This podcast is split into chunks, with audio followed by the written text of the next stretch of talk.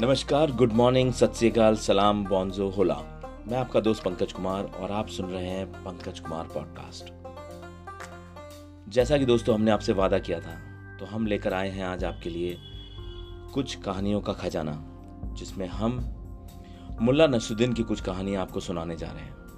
मुल्ला नसुद्दीन होजा। तुर्की और संभवतः सभी इस्लामी देशों का सबसे प्रसिद्ध विनोद चरित्र है। तुर्की भाषा में होजा शब्द का अर्थ है शिक्षक या विद्वान। उसकी चतुराई और वाकपटुता के किस्से संभवतः किसी वास्तविक इमाम पर आधारित हैं। कहा जाता है कि मुल्ला नशुद्दीन का जन्म तुर्की के होर्तो नामक एक गाँव में हुआ था और वर्ष 1237 से वह अक्सहिर नामक मध्यकालीन नगर में बस गया, जहाँ उसकी मृत्यु भी हो गई। मुल्ला नशुद्दीन के इर्द गिर्द बहुत सारी कथाएँ और प्रसंग घूमते हैं। जिनमें से बहुत से संदिग्ध हैं। तो लीजिए हम आपको सुनाने जा रहे हैं मुल्ला नसरुद्दीन की कहानी, खुशबू और खनक।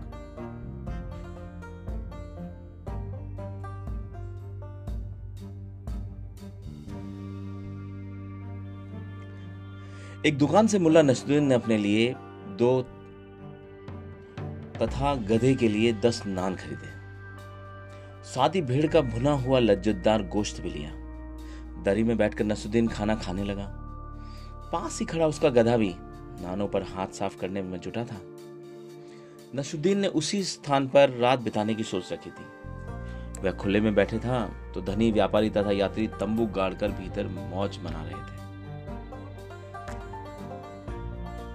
तभी नसुद्दीन के कानों में कुछ तेज तेज आवाज़ें पड़ी, जैसे कोई झगड़ रहा हो। जिस दुकान से उसने नान और गोश्त खरीदा था वहीं कुछ हलचल सी दिख रही थी।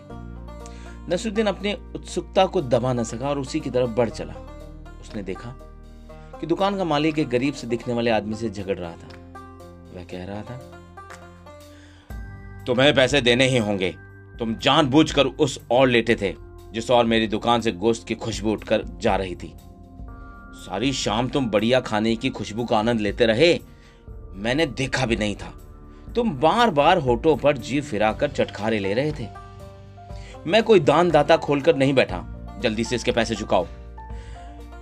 बेचारा गरीब आदमी, बेहद ऐसा ऐसा दिख रहा था। शायद नसरुद्दीन की तरह उसके पास भी फालतू के पैसे नहीं थे। लालची दुकानदार की बातें सुनकर नसरुद्दीन को गुस्सा आने लगा था। तभी दुकानदार अचानक नसरुद्दीन की तरफ़ मुड़ता हुआ बोला भाई, अभी आप एक शरीफ आदमी की तरह मुझसे नान गोश्त खरीद कर ले गए थे, लेकिन इस मक्कार को देखो, मुफ़्त में स्वाद लेना चाहता है। क्या इसे दाम नहीं चुकाना चाहिए? नसुद्दीन उस आदमी से मुखातिब होकर बोला अमा भाईजान, तुमने लजीज खाने की खुशबू का आनंद लिया है। तुम्हें कीमत तो चुकानी होगी। लाओ जितने पैसे हैं तुम्हारे पास, मुझे दे दो। सुनकर दुकानदार का चेहरा खिल उठा। गरीब आदमी ने अंटी में से कुछ सिक्के निकालकर नसरुद्दीन की हथेली पर रख दिए। नसरुद्दीन ने उन सिक्कों को दोनों हथेलियों के बीच रखा और दुकानदार से बोला अमा लाओ अपना कान इधर लाओ और ध्यान से सुनो। दुकानदार के कुछ समझ में नहीं आ रहा था। नसरुद्दीन फिर बोला, तुमने सुनी सिक्कों की खनक? हाँ क्यों नहीं? लाओ, पैसे मुझे दे दो, दुकानदार बोला। लेकिन नसुद्दीन ने सिक्के गरीब आदमी को लौटा दिए। और दुकानदार से बोला अमा हिसाब तो बराबर हो गया। इसने तुम्हारे खाने खुशबू ली और तुमने बदले में सिक्कों की खनक सुन ली। दुकानदार का चेहरा फक सा पड़ गया। वहाँ खड़े सभी लोगों ने भी नसुद्दीन की बात का समर्थन किया। उस गरीब आदमी ने नसुद्दीन का शुक्रिया अदा किया। जब नसुद्दीन वापस गधे के पास पहुँचा तो उसने देख खुशी से उसका गधा भी मिट्टी में लौटने लगा। तो देखा साथियों, कितना हाजिर जवाब है नसुद्दीन। तो हमारे साथ बने रहिए और सुनते रहिएगा आप नसुद्दीन की और कहानियाँ।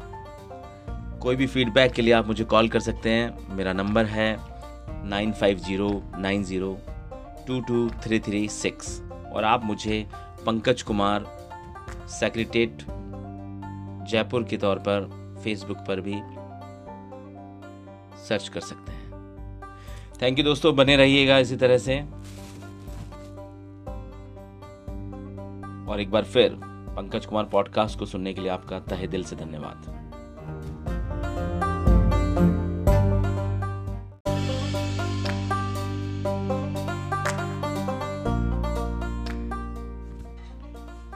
नमस्कार, गुड मॉर्निंग, सत श्रीकाल सलाम, बॉन्जो, होला। मैं आपका दोस्त पंकज कुमार और आप सुन रहे हैं पंकज कुमार पॉडकास्ट। तो दोस्तों, हम लोग सुन रहे थे मुल्ला नसुद्दीन की कुछ कहानियाँ और आज की कहानी है दावत। तो चलिए मिलकर सुनते हैं और मज़े लेते हैं दावत के। खुशी की बात यह है कि मुल्ला नसुद्दीन खुद हमें यह कहानी सुना रहे हैं। एक दिन ऐसा हुआ कि किसी ने किसी से कुछ कहा, उसने किसी और से कुछ कहा और इसी कुछ के कुछ के चक्कर में कुछ ऐसा हो गया। और यह बात सब जगह फैल गई कि मैं एक बहुत खास आदमी हूँ। जब बात हद से भी ज़्यादा फैल गई तो मुझे पास के शहर में एक दावत में खास मेहमान के तौर पर बुलाया गया। मुझे तो दावत का न्योता पाकर बड़ी हैरानी हुई। खैर खाने पीने के मामले में मैं कोई तकल्लुफ नहीं रखता। इसलिए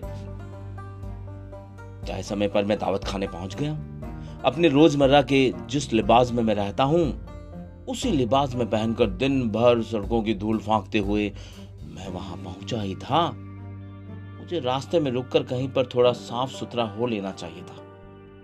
लेकिन मैंने उससे तवज्जो ही नहीं दी। जब मैं वहाँ पहुँचा तो दरबार ने मुझे भीतर जाने से मना कर दिया।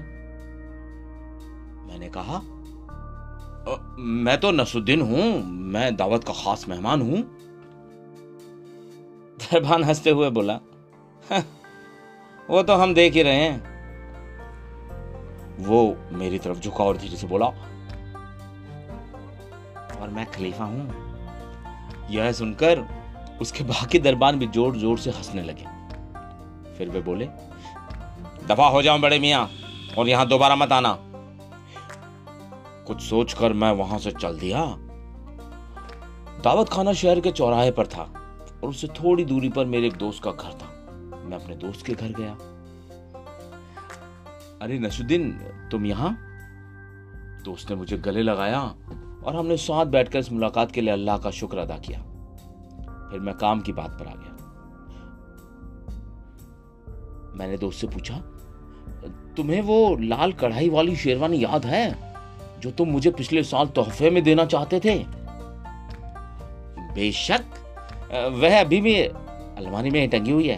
तुम्हारा इंतज़ार कर रही है। तुम्हें वो चाहिए? हाँ मैं तुम्हारा एहसानमंद हूँ, लेकिन क्या क्या तुम उसे मुझसे वापस मांगोगे? मैंने पूछा। अरे नहीं मिया। जो चीज़ तुम्हें तोहफे में दे रहा हूँ, उसे भला मैं क्यों वापस मांगूँगा?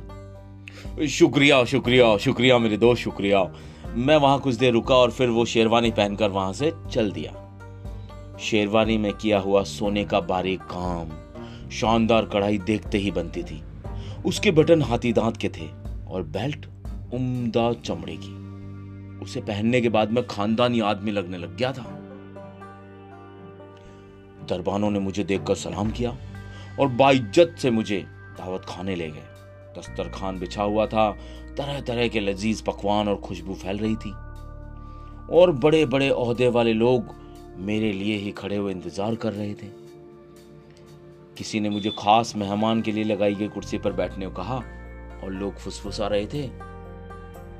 यही हैं सबसे बड़े आलिम मुल्ला नसुद्दीन मैं बैठा और सारे लोगों को मेरे बैठने के बाद ही खाने के लिए बैठे। वे सब मेरी इस बात की और गौर कर रहे थे कि अब मैं क्या करूँगा। खाने से पहले मुझे बेहतरीन शोरबा परोसा गया। वे सब इस इंतज़ार में थे कि मैं अपना प्याला उठाकर शोरबा चखूं। मैंने शोरबे का प्याला हाथ में लेकर खड़ा हो गया और फिर एक रस्म के माफिक मैंने शोरबा अपनी शेरवानी पर हर तरफ़ उड़ेल दिया। वे सभी सन्न रह गए। किसी का मुँह खुला रह गया तो किसी की साँसें थम गई। फिर वे बोले, आपने क्या किया हज़रत? आपकी तबीयत तो ठीक है? मैंने चुपचाप उनकी बातें सुनी।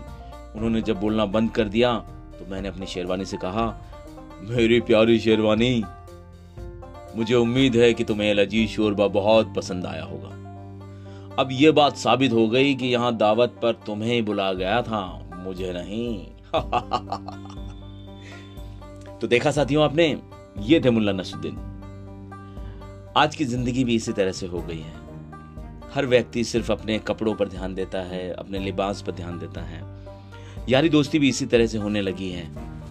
लेकिन आप ऐसा मत बनिए, आप दिल से अमीर बनिए, दिल से खुश रहिए। मैं आप सभी का एक बार फिर इस पॉडकास्ट को सुनने के लिए तहे दिल से धन्यवाद देता हूँ। आप अपने फीडबैक ज़रूर दीजिएगा, मेरा नंबर है nine five zero nine zero two two three three six. इसके अलावा आप मेरे फेसबुक पेज पर पंकज कुमार, सेक्रेटरी जयपुर पर भी मुझे फॉलो कर सकते हैं। शुक्रिया दोस्तों।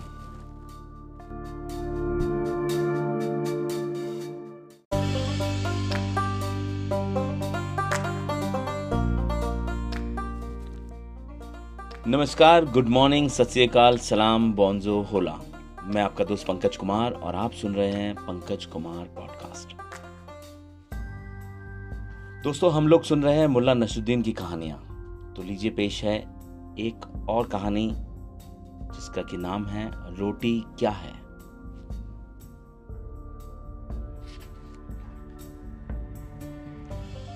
एक बार मुल्ला नसरुद्दीन पर राज दरबार में मुकदमा चला कि वे राज्य की सुरक्षा के लिए खतरा बन गए हैं। और राज्य भर में घूमकर दार्शनिकों, धर्मगुरुओं, राजनीतिज्ञों और प्रशासनिक अधिकारियों के बारे में लोगों से कह रहे हैं कि वे सभी अज्ञानी, अनिश्चयी और सत्य से अनभिज्ञ हैं। मुकदमे की कार्रवाई में भाग लेने के लिए राज्य के दार्शनिकों, धर्मगुरुओं, नेताओं और अधिकारियों को भी बुलाया गया। दरबार में राजा ने मुल्ला से कहा, मुल्ला, पहले तुम अपनी बात दरबार के सामने रखो। कुछ कागज़ और कलम में मंगवा दीजिए। कागज़ और कलमें मंगा ली गई। सात बुद्धिमान व्यक्तियों को एक एक कागज़ और कलम दे दीजिए। मुल्ला ने कहा, ऐसा ही किया गया। अब सातों तथा कथित बुद्धिमान सज्जन अपने अपने कागज़ पर इस प्रश्न का उत्तर लिख दें। रोटी क्या है? बुद्धिमान सज्जनों ने अपने अपने उत्तर कागज़ पर लिख दिए। सभी उत्तर राजा और दरबार में उपस्थित जनता को पढ़कर सुनाए गए। पहले सज्जन ने लिखा, रोटी भोजन है। दूसरे ने लिखा, यह आटे और पानी का मिश्रण है। तीसरे ने लिखा, यह ईश्वर का वरदान है। चौथे ने लिखा, यह पकाया हुआ आटे का लौंदा है। पांचवे ने लिखा, इसका उत्तर इस पर निर्भर करता है कि रोटी से आपका अभिप्राय क्या है। छठे ने लिखा, यह पौष्टिक आहार है। और सातवें ने लिखा, कुछ कहा नहीं जा सकता।